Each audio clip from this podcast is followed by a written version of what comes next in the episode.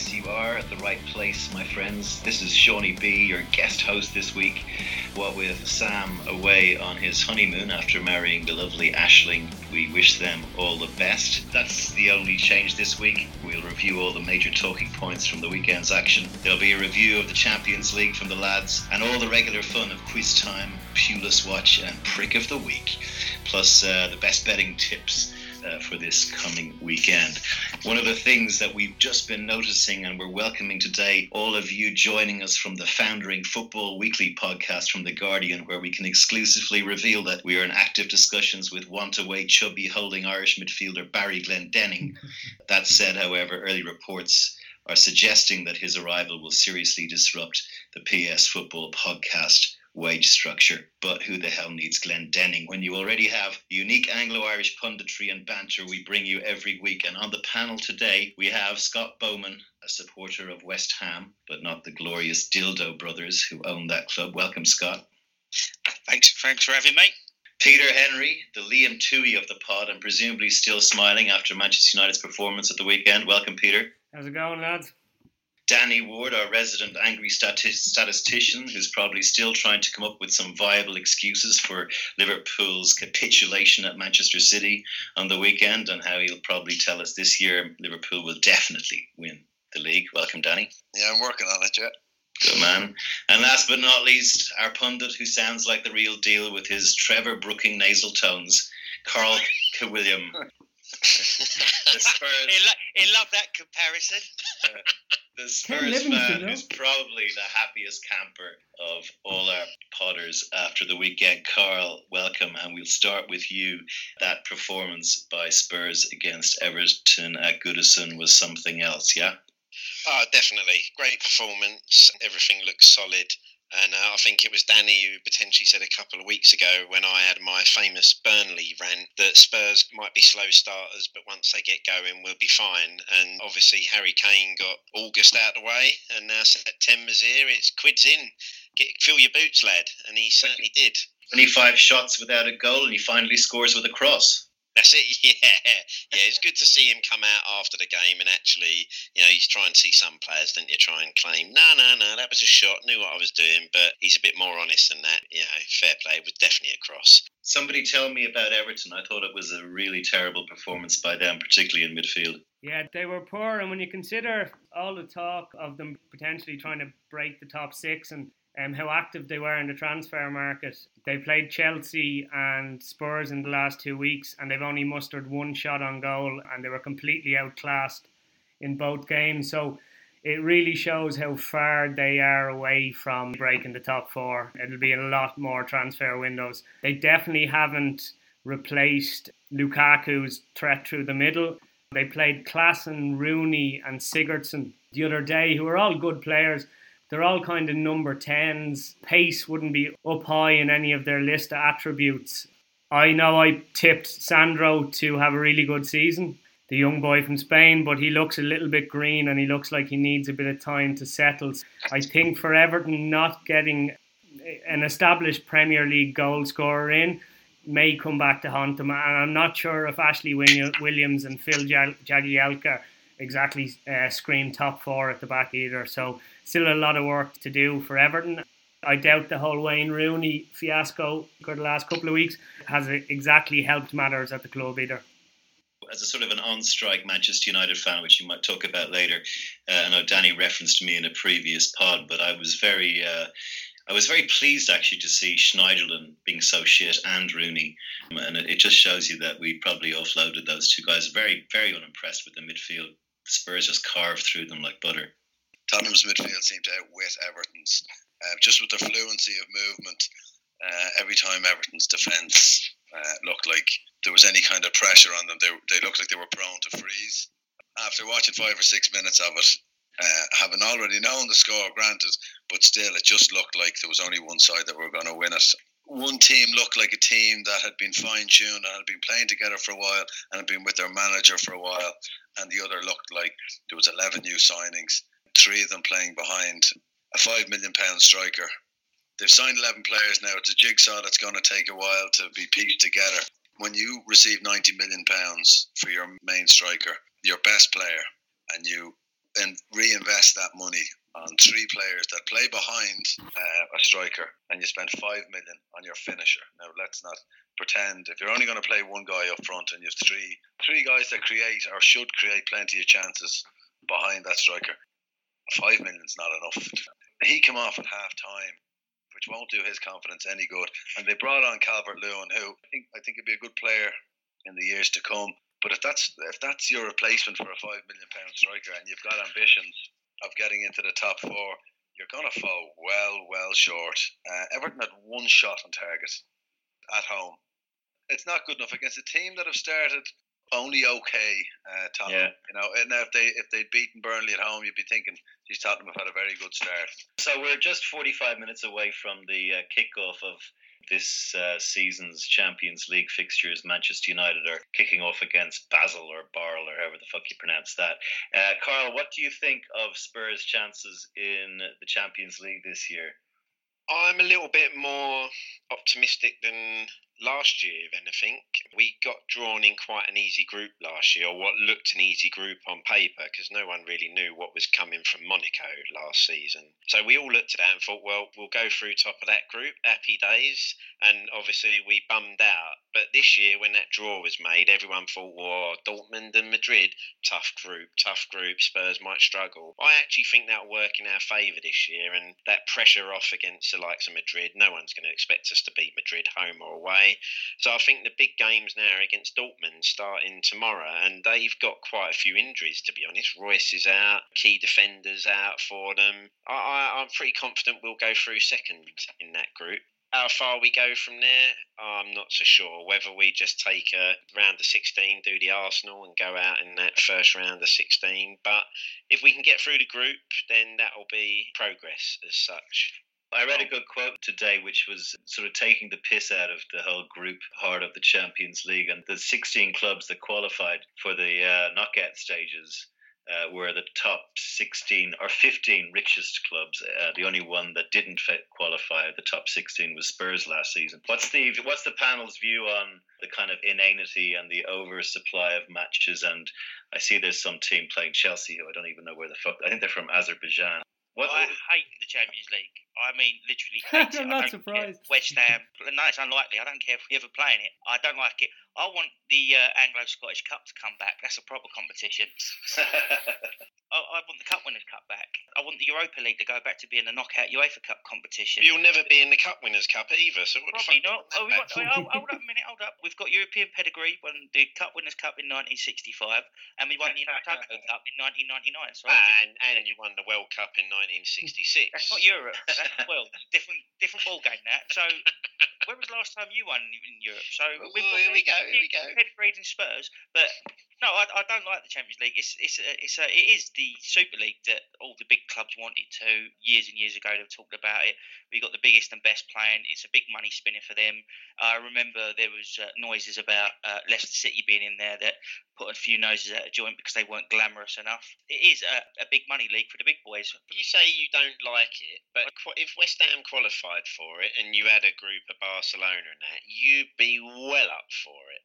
Listen, if West Ham qualify for the FA Vase, I'd watch that. It's not a point of where West Ham particularly play. It's the, the whole competition is the epitome of greed amongst the big clubs. If you're having a Champions League, the clue's in the name. I want to see the, the champions of Romania. You, the, the viewer might not want. I want to see the champions of Ireland. I want to see the champions of Wales. I want to see the. You the don't want to see the champions of Ireland, really. Uh, Oh, I do. It'd be fun watching the cricket scores. They play Real Madrid. It'd be good for them as well. Scott, I couldn't disagree with you more.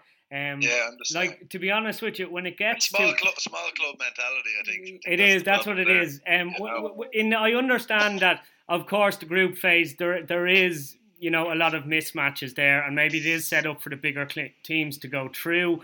But uh, lads, when you get to the quarter final or the semi final stage of the Champions League, as a purely as a football fan, forgetting club allegiances, that is the creme de la creme. The level of games you see there mightn't be high scoring games, but just you know the tactical battles, just the quality, the technique of the players agree, on the show agree. is absolutely top drawer.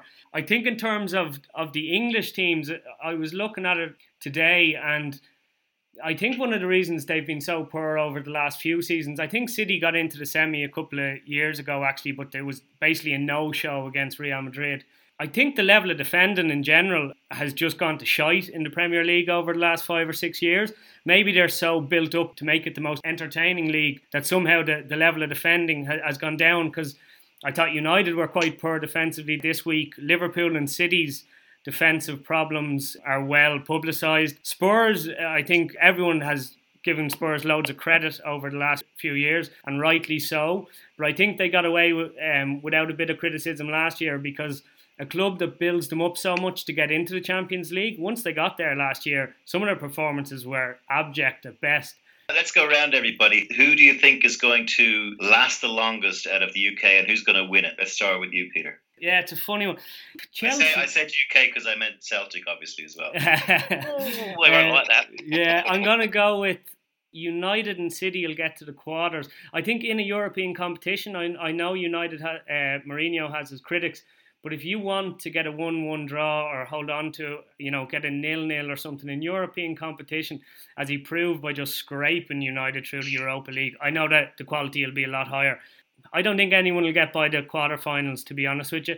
And I think maybe it'll be the two Manchester clubs that get get there because Conte actually has a really poor record in cup competitions in general. He's only ever won the Super Supercoppa d'Italia he, went there as the league winner. He's never won a knockout tournament.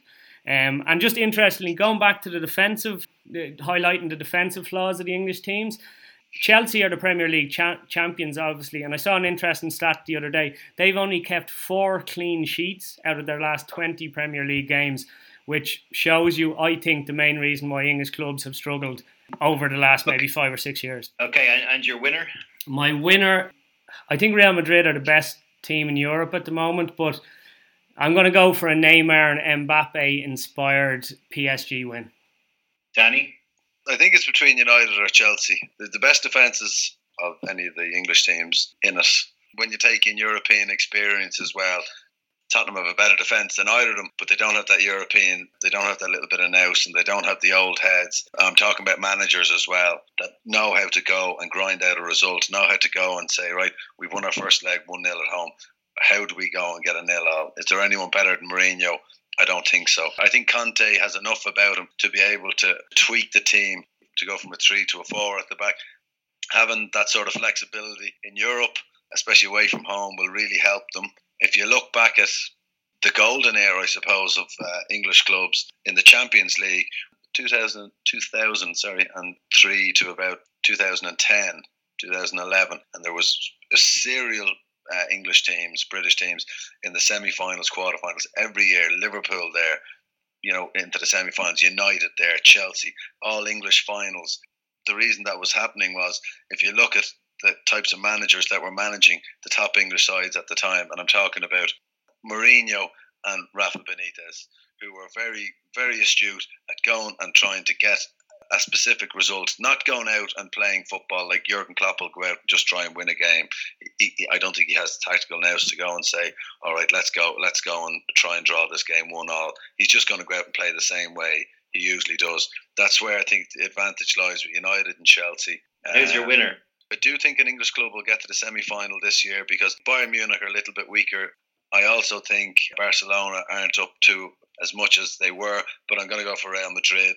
Been there, done it, bought the t shirt, back to back winners. They have a new kid, Marco Asensio, who looks like he might be the real deal. He might be the new superstar. So for me, with all that, with all with all the winners they have, Zidane still at the helm. I think uh, Real Madrid. I couldn't look too far past them. How about you, Karl?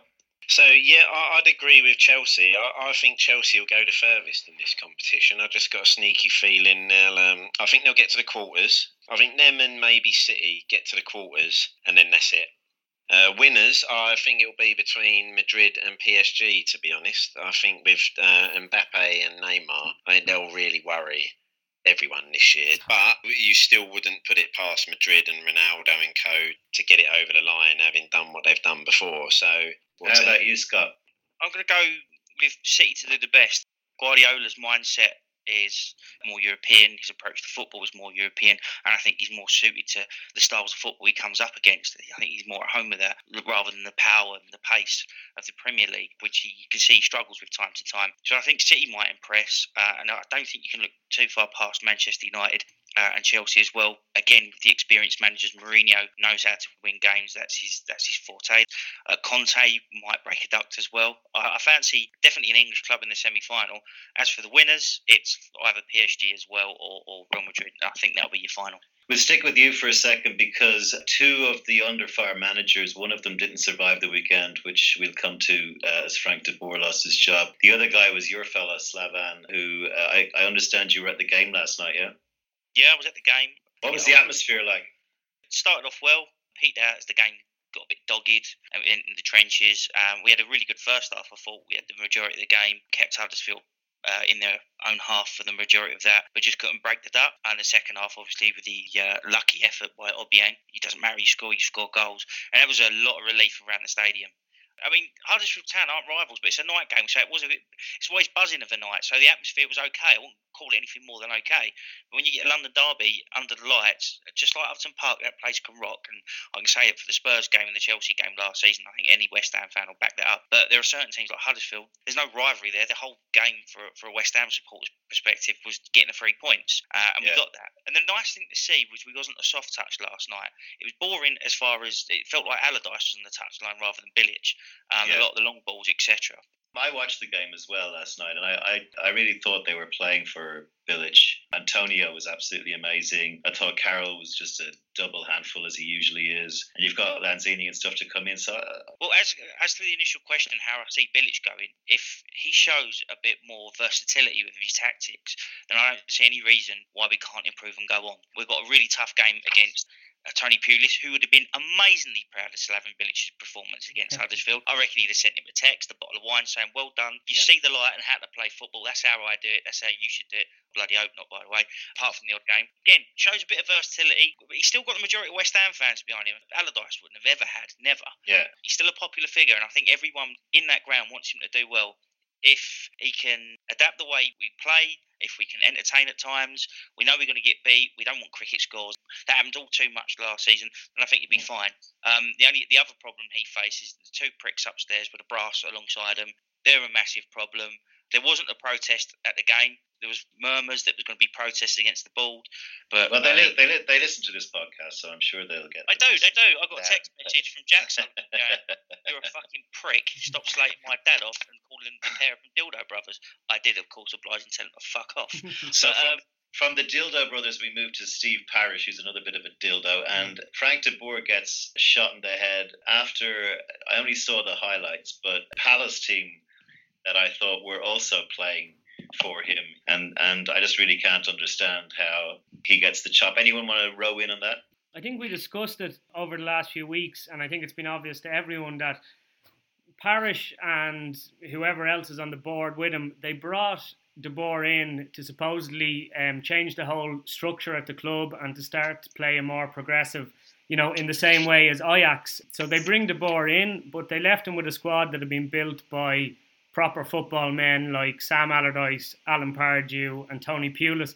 And then they didn't go and back him in the transfer market. So the blubbery Sam Allardyce was the uh, pundit on Sky yesterday yeah, yeah. with Jamie Carragher, and he was like blaming foreign coaches, and it's yeah. a terrible shame that they didn't continue the great job I did last year, and blah blah blah. He loves himself, Sam Allardyce. He then outlined the Allardyce blueprint for staying in the Premier League. One was clean sheets and score first. The other one was don't lose possession in your own half. The other one was play the first pass forward. The fourth was win knockdowns and transitions. Work out your your set pieces, exploit the opposition's weaknesses and quality in the final third. I think I could be a manager following the first that. Page, the first page you, of the coaching. nightmares remembering all of that. Thanks. yeah, but li- listen, lads, I, um, Charlton actually.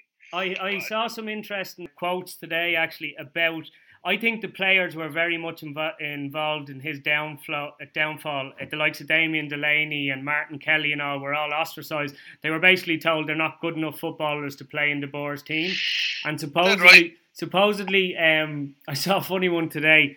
Uh, just shows player power is still there. Supposedly he got he started getting involved in training sessions. He was picking the ball down out of the air and banging it into the top corner, and the players thought that was a bit arrogant. they didn't like the fact no. they didn't like the fact that a boy who used to play for Ajax and Barcelona, who's been retired for ten years, was still a better player than most of them. So you know that that obviously had a had a bit of an effect there. I think he he he wasn't given the backing he needed to ever succeeded there, considering the old-fashioned players that he was left with. And it, Parish needs to take a serious look at himself because in his short stint at Crystal Palace is now responsible for three of the top ten, I think it is, shortest reigns ever in Premier League history. So Danny Roy Hodgson surely is the answer. I'm being very Yeah. sarcastic. Oh, well, of course, but now, how- how does Steve Parish get it so wrong? I, I don't, I don't understand it. You're going for a manager that you look at, okay, with his uh, with his Ajax links. He sells the idea of this is the this is my blueprint for the future. I want three or four years to get uh, a few things put in place. After a couple of minutes, you could see the players panicking and not knowing what to do. That, was within two minutes of their first game of the season. But Steve Parish, how can you go for a young progressive manager who he would have thought De Boer to be, and is obviously was a massive change attack from the previous managers he's had, and then go from that to Roy? He goes straight to Roy. If I was a Palace fan now, I'd be feeling shortchanged anyway. And from an outsider looking in, Steve Parish for me, he's the same as Simon Jordan, slightly different haircut, but actually the exact same haircut. Anyone remember Simon Jordan? They're the same fucker altogether. Yeah, I bet one wears pinstripes and one doesn't wear pinstripes. I want pa- Palace to get relegated now. It's the, Steve Parish has done that to me. I used to like Palace. I think they're great fans. They sing their hearts out. But uh, Roy Hodgson, he fucked Liverpool, and uh, I hope he fucks uh, Crystal Palace as well. more suited to to them. that group of players, though, lads. Maybe no. If if they want to stay up, Roy Hodgson's a football dinosaur. He's past it. England he are did a great great job running with England. He did a great job with England. Let it, may I say? Yeah, fantastic. I They'd be all right, wouldn't they, Palace? Could have had Ben, Benteke taking corners from now on, wouldn't they? You know, hello, Harry. Let's, let, let's move on from uh, poor old Frank de Boer and wish him the best. And he's probably he's probably got out of a shit thing anyway. And uh, over to is that what he got? apparently six million. Uh, that's not too bad for uh, four games. Danny, give us your excuses on uh, Liverpool Man City. Um, drum roll. There's no need for a drum roll. I, I tried to take things in, in context of uh, how they happened. I watched the game. Liverpool looked very dangerous. Man City were one silly lunge from um, Otamendi away from being down to 10 men before Liverpool were, were down to 10 men. Top Man City with three at the back. None of them looked like they knew what they were doing. So in the first half an hour, there's not much in the game. Mohamed Salah's finishing very poor. He's a bit like a little foal, isn't he? Sterling. He just kind of puts his head down and then Yeah, I think I have a theory now. I, I think I've only come up with it over the weekend, though.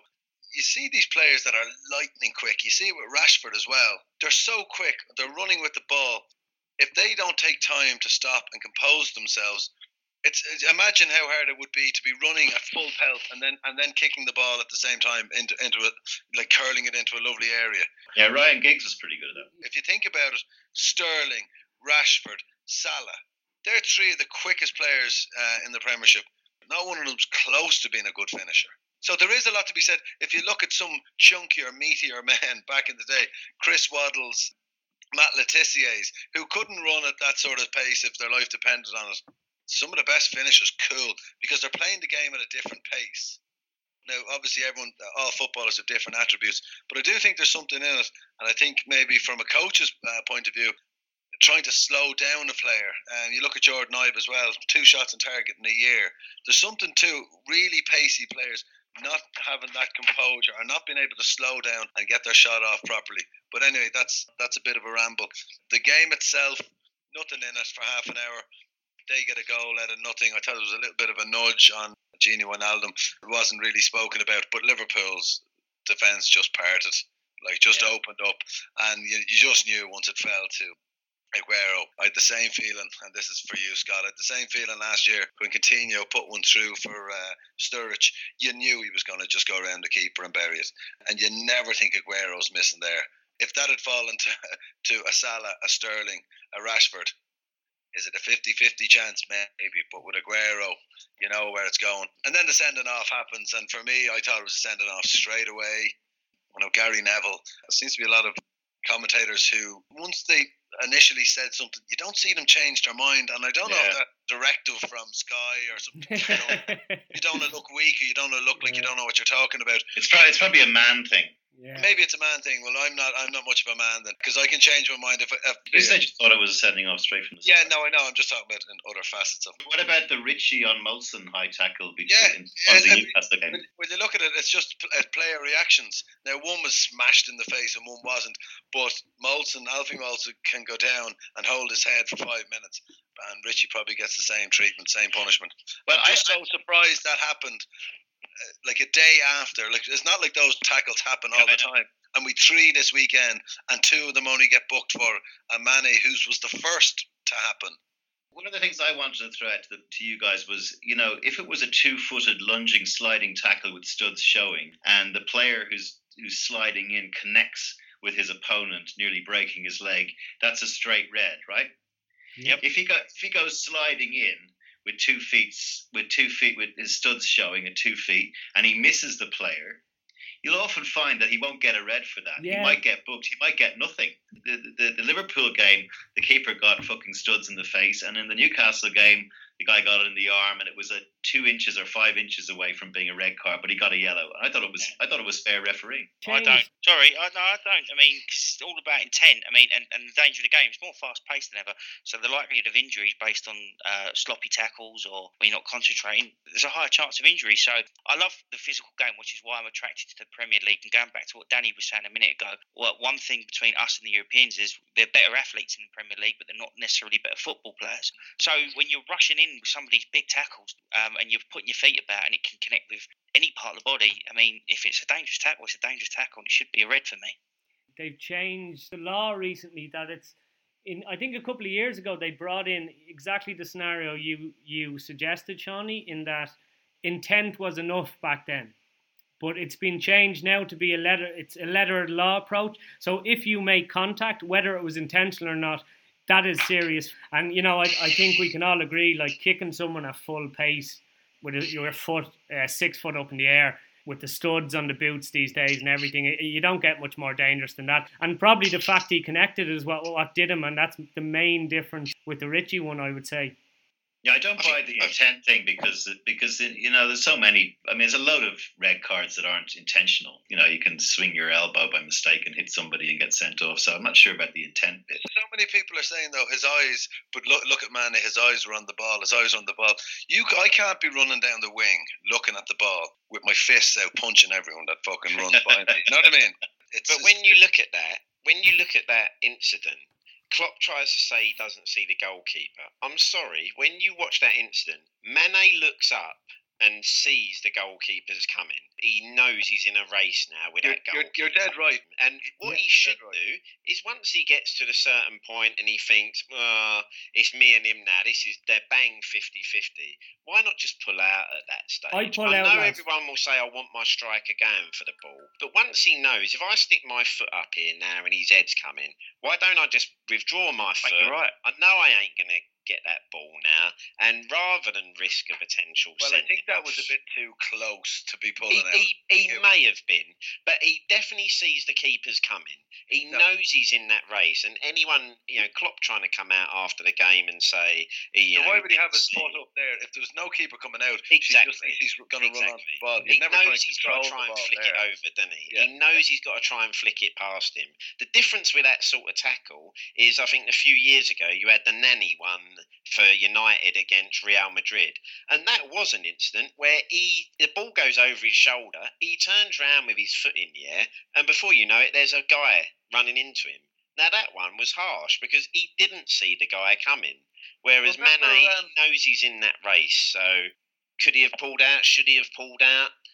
Who knows? But it's, it's a red. By the letter of the law, it's a red. I think it'll run and run. The other thing about the game, I just wanted to bounce off Danny, was it was Klopp's heaviest defeat in his career, by the way, joint heaviest. And I don't know whether you saw some of his con- his press conference afterwards, but he uh, he seemed a bit shell shocked. He didn't re- he didn't realize you were. Um, go down when it happened, and he didn't realize you were playing on Wednesday instead of Tuesday or stuff he like that. telling you that, uh, uh, he had he had a lot of people confused. Are you going to watch the game on Tuesday? He said it's definitely Wednesday because I know it's the missus' birthday tomorrow. So I knew it was Wednesday. Uh, unfortunately, I'm working. I get to see it this way, so uh, I wouldn't have got to see it if it was a birthday and we were out for dinner. So it kind of works out all right.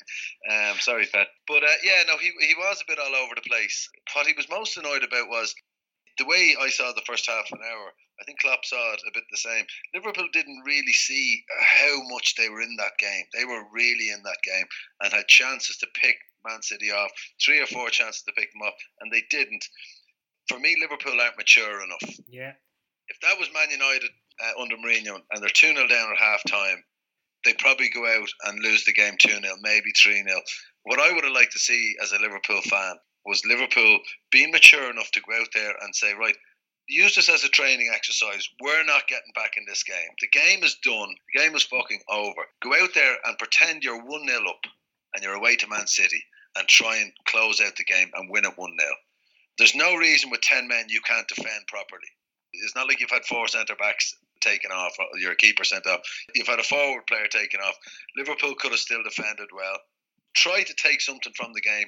And for me, they looked disheartened. They were running around at the end of the game. They took nothing from the game where they could have taken the positive, the positives out of it. That okay, if in future we go one nil up and we're under the cosh and we fucking dig in, and that's the bit that annoyed me. I don't think they lose too much confidence from it. It was a bit. It was a bad day at the office, but they could have taken something from it.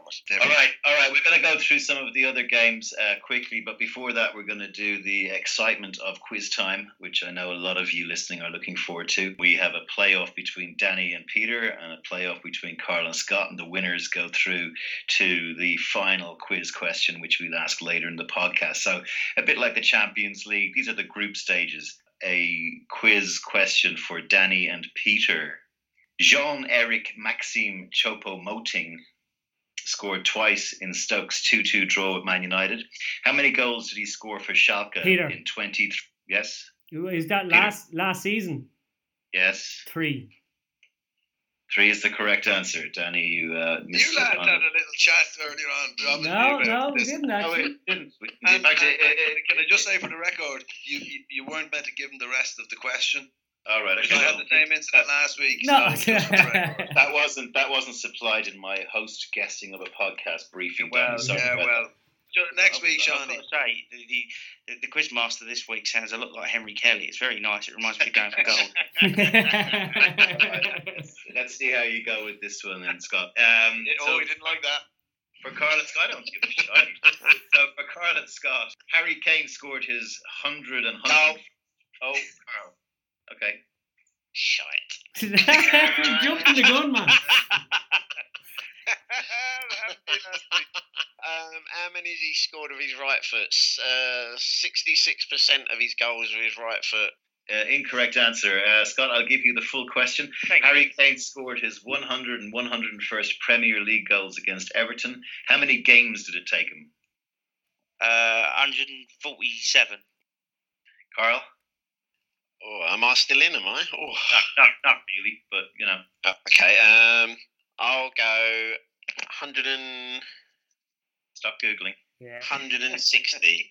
I Hundred think and it's one- I think it's Oh, 168, isn't One it? six nine, Yeah. no? Yeah, the answer is 169, Karl, Yeah. because you uh, just were impertinent. You don't get through. So Scott and Ian are in the final, which we will come to later. Let's talk about the Chelsea game. Uh, I was the guy who said on a few podcasts to Danny, who passed it on to all the betting fans of this uh, podcast, that the seven to one on Chelsea was a great bet when they lost their first game of the season.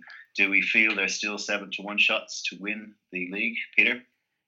I think they'll be there thereabouts. My personal opinion, they'll probably fall a bit short. But you know, I think we've all just been shown what a knee-jerk reaction media we have now, and even us as fans. Because and I was kind of on board with it. They looked on in crisis a few weeks ago, but realistically, you look at it and they've only lost Matic and Costa out of the Premier League winning team last year. Um, Morata has settled a lot quicker than I think most of us thought. Bakayoko will be a good signing. Fabregas is still an absolute world class player on his day. To break down a defence, there aren't really much better. Conte's also what really impressed me about Conte last year was the fact that when Mourinho and, and Guardiola decided fairly early on, oh, I don't have the players to play the way I want. Conte just found a system that worked to, to maximise the strengths of the players he had, and I think he'll he'll do really well again this year. Hazard coming back is a big boost. Obviously, he'll be back for the Arsenal game next week. Um, you'd be a madman to to bet against them beating Arsenal at Stamford Bridge, but I still kind of think they'll probably finish about third. Chelsea. Scott, talk to me about Arsenal Bournemouth. Not an unexpected result. Arsenal needed to come back and get a convincing win. It wasn't going to be the hardest day at the office ever. Bournemouth probably got a bit to be worried about. I thought they'd be fine, but they don't look convincing at this point, and the halo that's hanging on Eddie Howe's head seems to be uh, sort of wobbling at the moment. That said, I don't think their fans are getting too downhearted at the moment. They've played two of the big sides along the way and two beatable sides as well. So we just see Brighton over the week and get a result, and uh, I think they'll be coming for them and, and going back to Arsenal. Um, that won't change the mood around them. Beating Bournemouth isn't beating one of the big clubs. Won't convince them that they're anywhere near good enough to challenge for anything. Uh, they've got an erratic manager. They've got an erratic fan base. There seems to be a bad mood around the club, and I think Arsenal are the one club that you can write off more or less from any major success this season. I don't think they'll do well in the Europa League. I don't think they'll do particularly well in the cup competitions. Uh, there's just a really poor atmosphere around that place at the moment, and the Arsenal fans calling for Wenger's head might actually get their wish this season. Yeah, I think it was a it was a big error for him not to leave after the FA Cup win. Peter, what about Pulis watching Brighton three, West Bromwich Albion one? Yeah, it was it was a bad bad weekend for the man with the magic hat. I don't know if you saw the interview after it, but he let his players know in no uncertain terms yeah. that uh, if you if you're not at it for 90 minutes in a Premier League game, you'll uh, you'll be punished. And he alluded to a couple of players. Uh, he didn't name any names coming back from international duty, not looking too fresh on Thursday. So I don't know if maybe a few of them were celebrating good results in the international fixtures or not. But you know they, they need to be careful because uh, Tony will start throwing headbutts around in the shower if they keep them kind of performances up. So. yeah, uh, Tony, Tony will have them running alongside probably book a David Brent with caps on. with caps on to the side, or going to John O'Groats or something like that, it uh, won't be pretty for them. All in all, they, they've West Ham next, so they can chalk that down to a very Tony Pulis 1 0 win. Hold up, yeah. hold up a minute. Don't get too excited. Bilic's fan, he's in a Tony Pulis, so, you know, he could have be out Tony Pulis by He's in into Tony Pulis. Maybe you never know. Football circle's really tight knit. yeah, yeah, it seems to be. Yeah. I wouldn't take anything away from Brighton though. Uh, they seems to be an amazing atmosphere at the Amex, and uh, fair play to Chris Hughton as well. They really went at them, and I thought they really deserved it. Yeah, they were very good. They were very good, Brighton. I had this game last week as a prediction. I, I predicted a one 0 with a centre back, but uh, what I didn't, what I didn't see coming was um, the guy that scored two and set up one for Tomer Hemed was Gross just did a little bit of research on him because I, I, I, hadn't heard much about him. Signed on a free from Ingolstadt last year. Yes, he is very German. Yeah, yeah, naturally. And he uh, he created more chances in the Bundesliga last year than any other player. 98 chances he created last year. And he's already covered more ground in the Premier League than any other player this season. So he looks like he's he's a bit of a find. We spoke about it a few weeks ago with David Wagner and a few managers like that who don't have the big war chest to go and, and sign proven quality, but have to go and nick players off smaller sides for smaller fees. But uh, it looks like Chris has found himself uh, an absolute gem in Gross, and um, fair play to him. Yeah, they were relegated last year, Danny, as well. So yeah, when yeah, you consider yeah, them stats, um, it's not the sort of area you think you're going to go and look for players in, but. If you hear the right things and you go and you, and you take a pop on them, he's obviously going to be a big player for them this season because goals have been very hard to come uh, to come by for them. But if he can get his shooting boots on, get creating chances, they've half a chance because I think they'll be all right at the back. I don't think they're they're the worst team in the league defensively. Liverpool are still in there, so uh, I think they'll be all right. Great piece of management by Chris Hughton as well because it was well publicised. They really were trying to get a striker in. They couldn't get a striker in. So that guy Hemed, who scored the likes of Glenn Murray, they'd basically been told that they were going to be on their way in the summer transfer window. So supposedly he had to sit down quite a few players and say, okay, look, you know I wanted to move you on, but it is what it is, and you're staying with us. and uh, they all went out and gave him a good performance. So uh, yeah, really fair play to Chris Hughton. Yeah, but the players are playing for themselves before they're playing for the club nearly anyway. So I, I, I wouldn't expect anything less. But well, I would expect it, but it should be it should be the minimum requirement. I think. Karl, speaking of managers that are doing very well in their new clubs, Marco Silva, Watford beating Southampton two 0 yeah, I mean, I actually tipped Watford to uh, struggle this year, but he he seems to have a little knack about him, doesn't he? This guy, and you yeah. get the impression he's working his way up to bigger and better better things because Watford are playing some good stuff at the moment, and yeah. that they look a little bit formidable. So I think that early prediction of them struggling could go out the window, and they may be one of them teams if they continue playing this way under this guy. Then you could see a comfortable mid-table finish easily. And if he was to get Watford around mid-table or within inside that top ten, I can't see him staying at one of these small clubs much longer before a big side come and take him because he, he's just got a knack of getting these guys playing good football, and you can clearly see they want to play for him. Yeah, very surprised, but in, in some ways quite pleased because it's nice to see one of those little clubs bucking the trend. Yeah, very impressed so far with Watford. Pellegrino was his team were made to look quite ordinary, though, right? Yeah, there's there's something not right at Southampton, isn't it? They they've managed to kind of hold off that selling their best players and cope in the following season, but you wonder how long you can get away with doing that before you suddenly come unstuck and the players you bring in don't. I know obviously lots of Southampton supporters weren't that happy last year with the manager playing boring football, they thought, but they had a reasonable season, to be honest. Just unlucky to lose the cup final to United, but this year they started very, very slowly for them, and, and they'll need to seriously pick it up quite quickly. Right. Danny, talk to me about Swansea and Newcastle wasn't much of a game. Super Sunday, jeez, I'd say Sky were just going. Yeah. I'm, I'm, glad. I'm glad this I'm glad this one's over. I know they have to give everyone a certain amount of game time.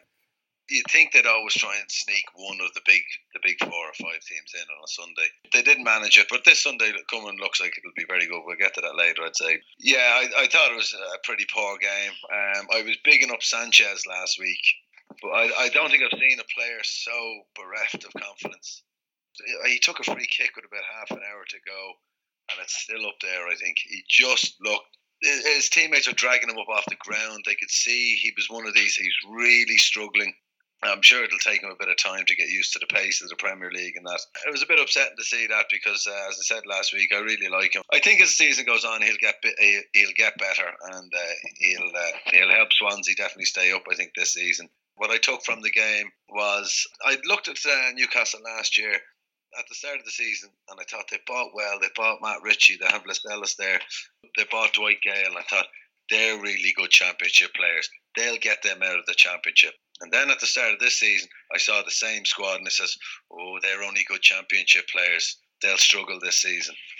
Yeah, I didn't think they'd go down, but I just thought there's too many Ciaran Clarks and these sorts of players, and then I thought there's just not enough. So when there's not enough, you need performances like you got from Jamal uh, Lascelles, the captain last yeah, week. Amazing. I, yeah, he was yeah. brilliant. He was brilliant. And they're the sort of three points that you dig out.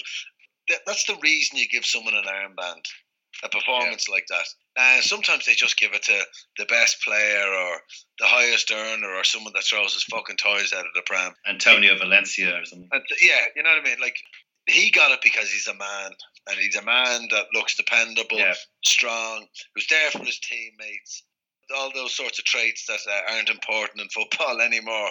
Like from the, for the outsiders looking in, we're in a dressing room. There's respect there, and I don't think anyone would give him much backlip or anything like that. I'd say there's a bit of respect there, and I think a captain should be feared in, in a way. You know, I think there should be massive respect for your captain.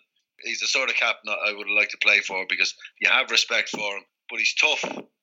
He proved that by he nearly he nearly did a Phil Babb with that clearance off the line. It looked like when he was getting there, you're thinking, "Oh fuck, this lad's Jaffers are gone." He survived it, and then pops up the other end ten minutes later with a good header. Great captain's performance, and for me, that's what I took out of the game.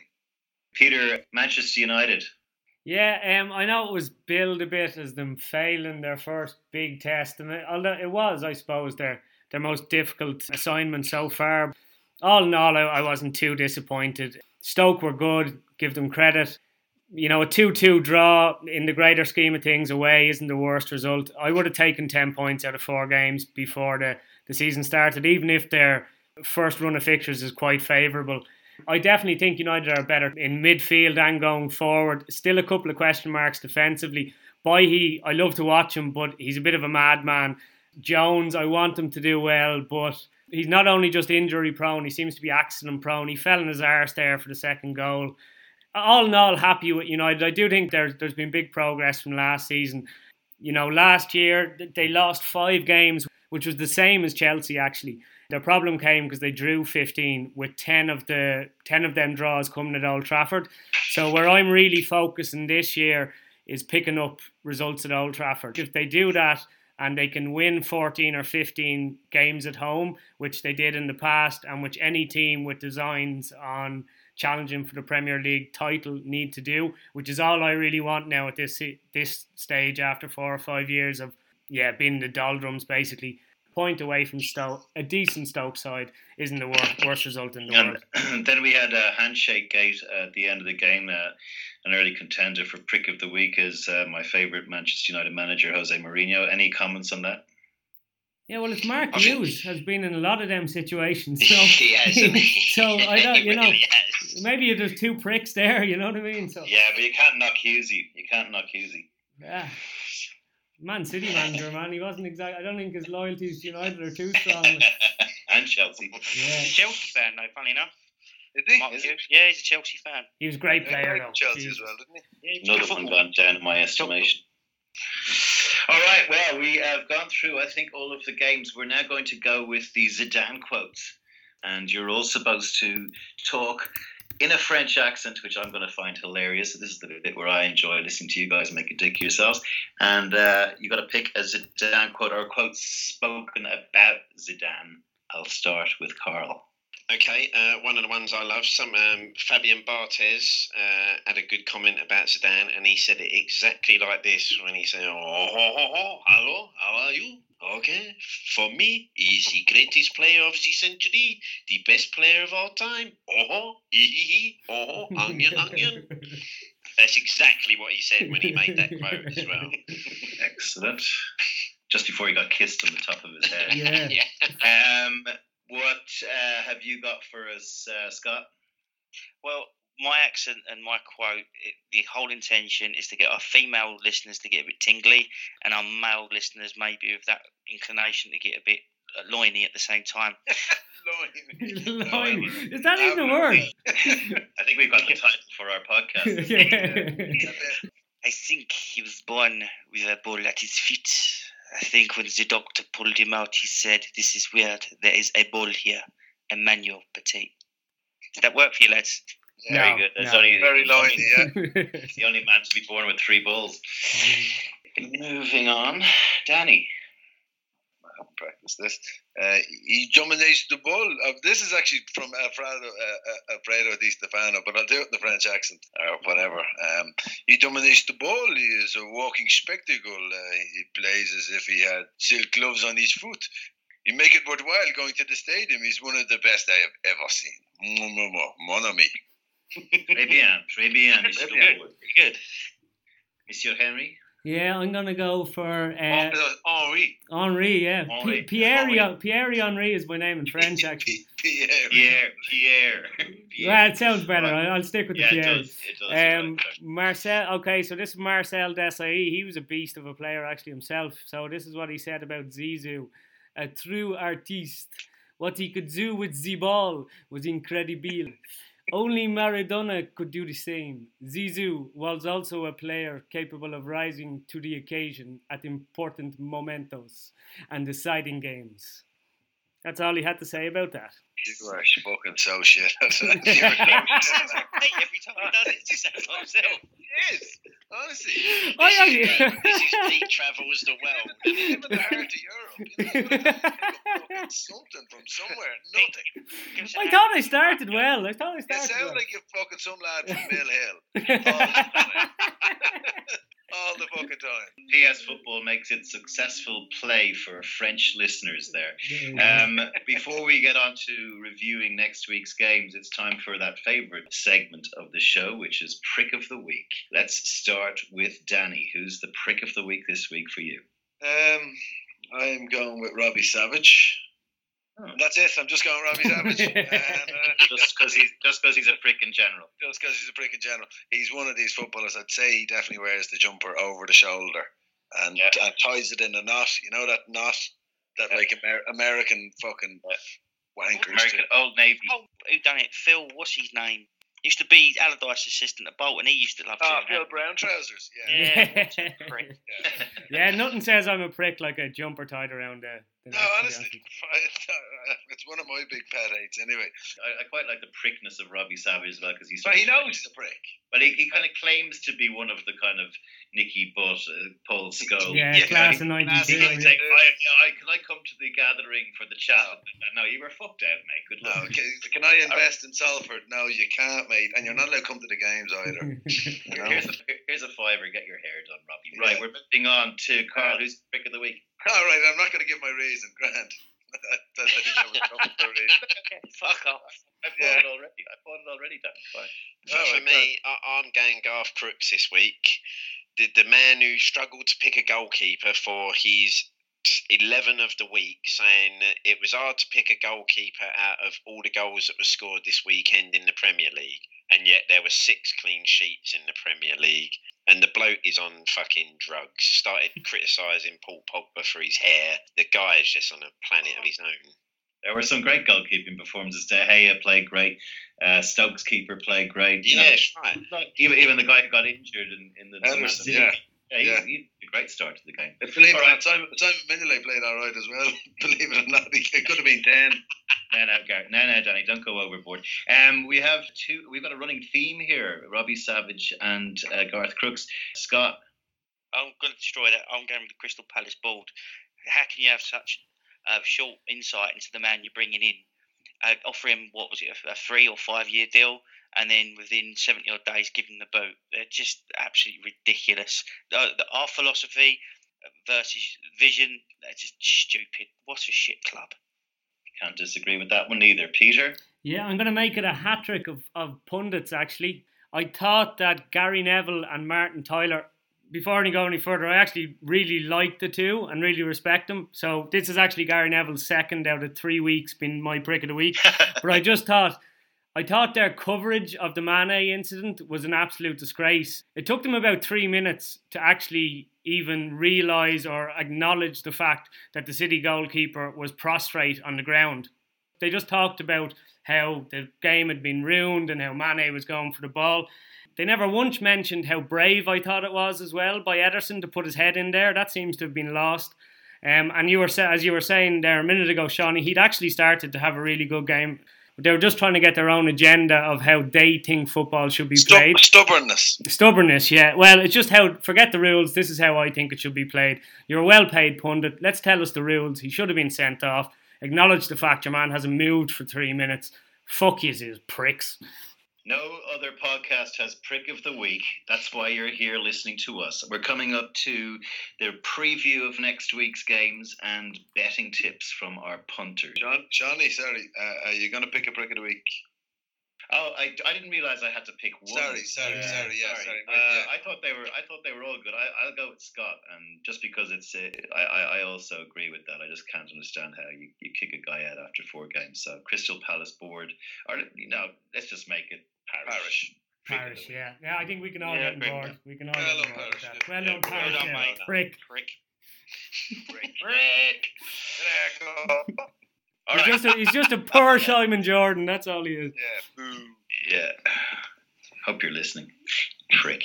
Right, AFC Bournemouth, Brighton and Hove Albion. Peter. Yeah, I'm going to go with Bournemouth here because I think, as we said, there's four games, no points. I think a bit a la West Ham last night. They just really, really need this result. And maybe Brighton will be, they're on four points now. They mightn't put as much into, into this as, as they would have before. They're 23 to 10 for the win. And a 2 0 win is 10 to 1, which I think is a, a bad, not a bad little punt. Karl, Crystal Palace, Southampton. Yeah, uh, I think Southampton will probably heap a little bit more misery on Palace, and Warrior might be in charge, but with Benteke taking corners rather than being in the box, I think Southampton will nick a, a 1 0 win or something like that, or maybe 2 1.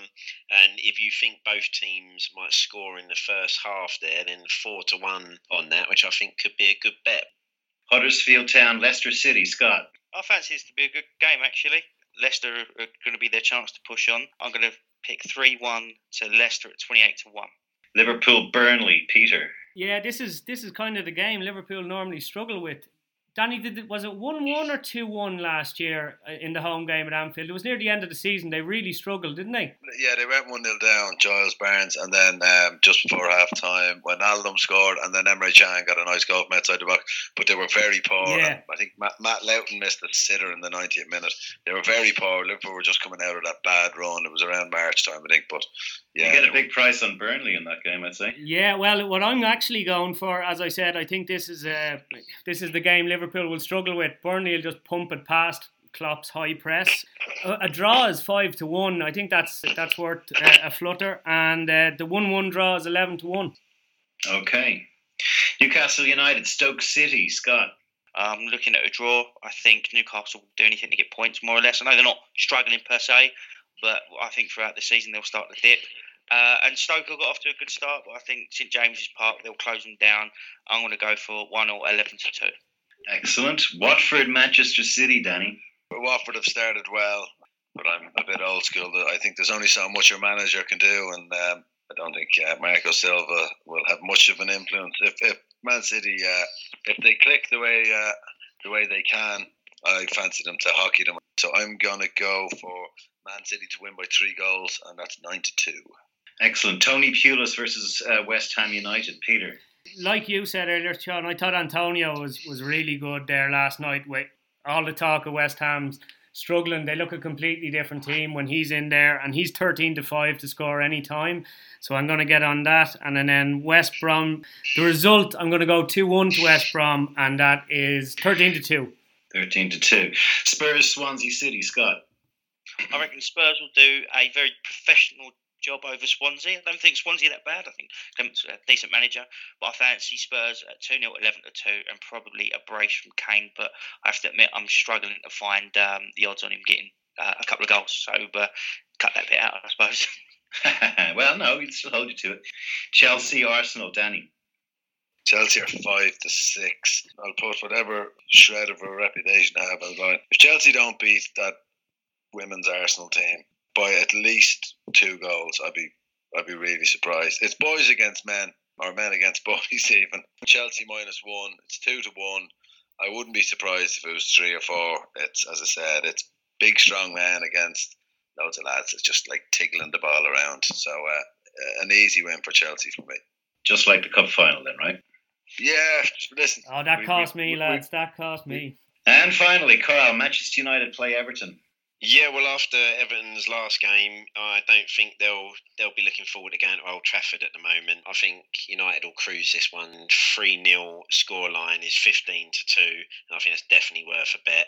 And the goal scorer market, I'm going to go for Mkhitaryan to score first at five to one. But I see United easily cruising this one.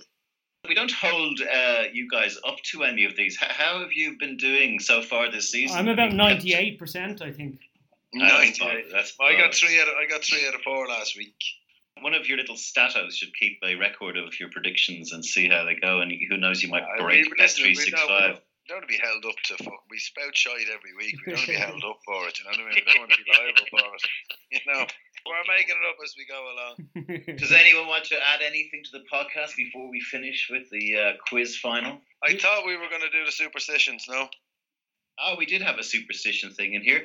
There was a part of the briefing that says, in this day of sports scientists, dietitians, and sleep therapists, many top players still perform strange superstitions before or during games. Which is your favorite, craziest superstition you've heard performed by a player? Danny, you better start since you reminded me.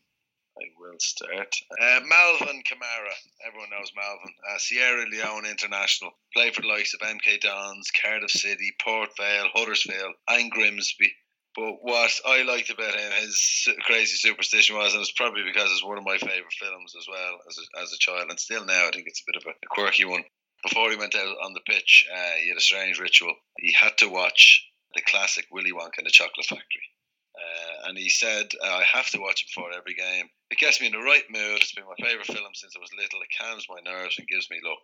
So, uh, yeah, good man, Melvin. That bloke has got some fucking issues. If that Yeah, film tell me about it. That's not a bad film. Gene Wilder is unbelievable in that film. I just remember wanting to punch the girl in the head, the daft cow.